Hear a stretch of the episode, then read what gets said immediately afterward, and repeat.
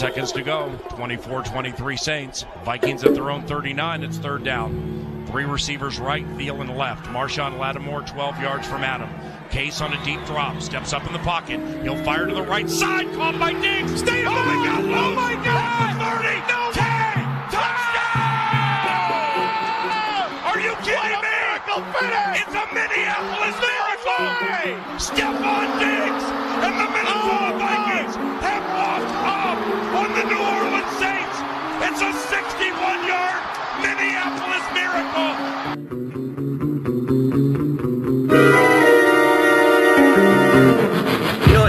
ridiculous as Tom Brady's, you know, so-called injury has been, nothing has been more under the radar than the status of Vikings wide receiver Adam Thielen and Vikings safety Andrew Sendejo. But you know what?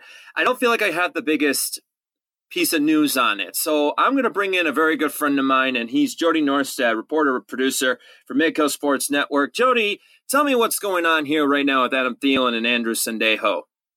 Well, I mean, it's you know, it's still a couple days out from the game, and, and I don't think there's any real cause for concern. I mean, these guys are one win away from playing in the Super Bowl, so I think they're going to do whatever it takes to get on the field. But you know, right now, Adam Thielen's listed as questionable, and uh, same with Andrew Sendejo, who has the concussion, also listed as questionable. But I, I think Sendejo is going to be fine. They both practice limited uh, yesterday, and I'm sure it'll be the same thing today. But uh, I mean, it's important to keep an eye on throughout the weekend. Adam Thielen is a guy who you know caught 91 passes this season, uh, went over a thousand yards for the first time in his career, and has really just been a, a guy that's been so reliable in the passing game and, and one of Case Keenum's favorite targets uh, for sure. I mean, obviously, Stefon Diggs gets all the credit for what happened uh, last week, the Minneapolis Miracle, but but Thielen has been uh, just Mr. Reliable, and then Anderson Sendejo has been a steady Eddie back there on the back end of the defense with Harrison Smith has really improved.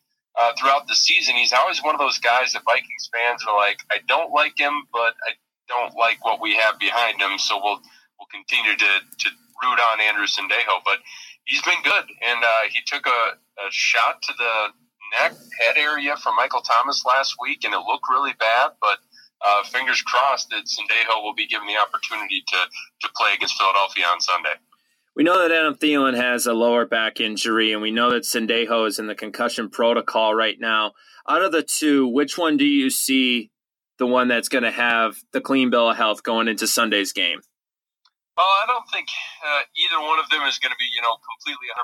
I don't think any football players are, but I would give Thielen the better chance because concussions are always so tricky. You, you know, you have to pass those te- uh, tests in, in order to play. Uh, Thielen is one of those guys, you know, he's just going to gut it out. It's a lower back injury. He played through it even at the end of uh, last week's game, actually made an outstanding catch uh, late in the game on that final mm-hmm. drive even after injuring that lower back. So uh, Thielen will be fine, and I think the rest has probably done him a lot of good this week. Uh, you know, participating in just a limited basis on, on Thursday and then today's practice as well. So uh, I think he'll be fine. Sendejo's maybe the, the more of the question mark, but I, I just have a feeling that he'll still play too. Take me back to Sunday, and you have been a rabid Vikings fan. You're probably one of the classiest Viking fans I've ever met. So, when this all went down here, and you saw Stefon Diggs run into the end zone, what was your first reaction? Were you as excited as Paul Allen was on WFAN, or what's the uh, story? Yeah, it was pretty berserk. I, I mean, I'll even back it up, but just with a few minutes left to go in the game, when, Forbath makes that field goal, I'm like, okay, great, but I know New Orleans is going to be able to score. So yeah. New Orleans gets that field goal, and you know, I'm I'm a Vikings fan. I, I'm I've been prepared for this. Uh, in 1998, I cried when Gary Anderson missed the field goal. I laughed. And, and that, yeah, shut it, man. that, that broke me, and it, it almost broke me in as a Vikings fan. Like, all right, this is what you have to look forward to for uh, the rest of your life. And then 2009, again, you get your hopes up. Favre throws across his body. We know the rest of that story. Uh, so that that was creeping into my mind. It was just more so hey, you know what? It's okay because 98 happened, 2009 happened, and I'm still going to root for the Vikings year after year. And it's, you know what? I, I just kind of came to terms with, with the fact that they were going to let us down again. I mean, the big halftime lead, and then okay, here's you know back to back to square one. Uh, but just that little bit, you couldn't turn off the TV. You know, you couldn't turn away because you know there's just that little bit of hope. And, and then as soon as uh, Diggs catches the ball, I scream, "Get out of bounds!" And then you know he keeps his balance, puts his hand down, and starts running to the end zone. And it was just complete pandemonium. Uh, we were at a friend's house, and, and my wife jumped on me and, and actually got a bruise on her leg because her shin hit my knee, and, and we were hugging. And I mean, it was everyone was just a, a bunch of kids out there, and I wish we would have gotten that part on video. I know there's so many great videos swirling around of fans, but uh, it was unbelievable. And even even today, I watched it again. I watched the play again. I've watched the play, I think, every day, numerous times and I still almost come to tears. Just I, I can't believe that this finally happened in the Vikings' favor versus the other way around. And just so many things had to fall into place for that to happen. Uh, and it was really one of the best moments in Vikings history. But now you look at it, and okay, it was just a divisional round game. We have the NFC Championship to play, and potentially a Super Bowl. So this uh, this week becomes so much more important. And even as a fan, I'm trying to be like the coach, where it's let's press the reset button, and we need to be prepared and put that behind us. He's Jody Norstedt, reporter and producer for Midco Sports Network and rabid Vikings fan. But like I said, he is the classiest Vikings fan I've ever met. So I was, you, you had me laughing there for a minute. I want you to tell me right now what would a Super Bowl appearance alone mean to the city of Minneapolis and to you? Oh man, I won't even be able to put it into words. That place would be buzzing. Uh, I mean, the whole couple weeks leading up to it, I mean, everyone would just be in Vikings fandemonium. You're already seeing it now. I mean, I'm looking on Twitter and I'm seeing my old middle school in schools around Minnesota getting a bunch of kids together to do the Skol chant uh, and, and send those videos to the Vikings in different uh, wow. media outlets. And uh, I mean, just so many people are buying into this team. And I think it's I mean, it, it comes from the head coach. This is a no nonsense type of group. They play great defense, and they kind of have that underdog story where you have a backup quarterback that's doing mm-hmm. all this, leading this Vikings team through the playoffs. And, and he's just a, a fun-loving guy, and I've, I mean, I've fallen in love with this guy as our quarterback. Yeah, he makes a lot of bonehead decisions, uh, but at the same time, he's he's the guy that deserves this opportunity right now with this team. And uh, and, and, you know, give give the offensive coordinator credit, Pat Shurmur, uh, because he has been absolutely phenomenal in handling this Vikings offense this season. When you lose your starting quarterback, you lose your starting running back, and they've been able to do what they've done. But getting back to your question, it would mean a ton just to just to finally get to the Super Bowl, finally watch our team in the Super Bowl and maybe have a chance to line up against you know Tom Brady and the Patriots, or maybe that Jacksonville defense that's been uh, so good this season. So I, I would it would be so cool, Jake. Yeah, the last time the Vikings were in the Super Bowl was Super Bowl 11 against the Oakland Raiders, lost 32 to 14. Uh, now, let's go into this because the two biggest playoff curse teams are always the Philadelphia Eagles and the Minnesota Vikings. And look at this you both of you right now, both fan bases are pretty much past the lasers right now. They're about to break the glass and burn that book of curses. How do you stop Philadelphia and that vaulted defense and keeping Nick Foles from getting hot because that's exactly what happened to him against Atlanta after the third quarter. Yeah, I mean he, he did play well as the game wore on, but uh, this is a Vikings defense that I feel is uh, pretty confident saying that it's better than the Falcons defense. Uh, and, and, the Falcons have a good defense, but I just think this Vikings defense is one of the best. But uh, we saw what Drew Brees did last week. He got hot in the second half. The Vikings, mm-hmm. I feel like, uh, you know, got a little bit softer in their coverage, and Brees was really able to pick them apart. Um, so they're going to need to get some pressure, and whether that's sending a guy on a blitz, I don't know if Everson Griffen is fully 100% right now. Uh, battling with some plantar fasciitis, and I don't know how heard about the that field in Philadelphia is going to play into that because we saw last week it was slippery everywhere. I mm-hmm. think they they resodded the field or, or something to to help you know maybe improve the field conditions uh, this week, and the, the weather might help too, 40, 50 degrees versus what it was last week, but. Um, you know this this Eagles defense is no joke, though. I mean, the, they're able to get pressure. They're able to stop the run really well and the Vikings really need to have a good ground game to kind of get everything else going. Uh, and I think the short passing game is going to be critical. I think Stefon Diggs could have a huge game going against Jalen Mills, a, a, guy that's allowed nine touchdowns this season to wide yes. receivers. Yes. Uh, so I, I, really like that matchup. And, you know, you just want Diggs to completely be in the game. You know, he's had a quite the week of answering questions about the miracle play. Uh, you want him to be completely in tune. Uh, and I think you'll notice that right away. Does he drop any passes? Does he, he make any mental errors? Uh, so I think that'll be important for, for Diggs to be on his game, Thielen to, to be on his game, and, and that offense because this Philadelphia defense is is very very good. Fletcher Cox up front, uh, it's just a, a dangerous group. Uh, but the Vikings have a really good defense too, and and we're talking about two backup quarterbacks, two quarterbacks mm-hmm. that uh, have never really dealt with this kind of expectation before of being one win away from playing for a Super Bowl. Uh, you know, a couple of years ago, these guys were were on the same roster together uh, with the Rams, and now we're seeing them uh, two backups emerge and, and be able to play in this game. And I think, you know, touching back to your previous question about uh, all the hype surrounding this, could you imagine if Carson Wentz was still the starting quarterback for the Eagles? Oh. And it was Carson Wentz versus the Vikings here in Fargo, fans would be completely torn. I Absolutely. Mean, there are lifelong Vikings fans that have become Eagles fans just because of Carson Wentz and what he's been able to do. So I'm kind of glad that we can avoid that. You know, you don't wish an injury upon anyone, but it kind of worked out for Vikings fans not to have to root against Carson. Uh, but uh, man, that would be a whole other can of worms if that had to happen. Now let's jump to uh, from the from the hottest scene pretty much in Minnesota to basketball, which we have not said in years right now. But Tom Thibodeau, let's be honest, has revamped this entire Timberwolves franchise.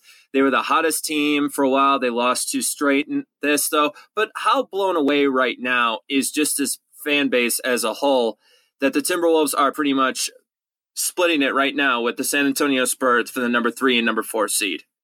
Yeah, I mean, they're right now a game and a half back. The Wolves have lost two straight, so that kind of stinks. But it's uh, it was a lousy one to Orlando that Ugh. they shouldn't have lost, but they lost last night to a, a really good Houston team that just got James Harden back, and uh, Houston has been absolutely on fire this season. So that's not a bad loss by any means. But uh, what Thibs has done with this team, and more importantly, what Jimmy Butler has done with this team, and oh. just to reinforce the fact that you got to play defense. You got to play defense. Mm-hmm. You didn't see it at the beginning of the year, but you're seeing it now. This is a team that's uh, holding teams to 105 points per game, which in the NBA is pretty darn good. I think that ranks about sixth or seventh uh, in the West. So this is a defense that is slowly but surely improved over the course of the season.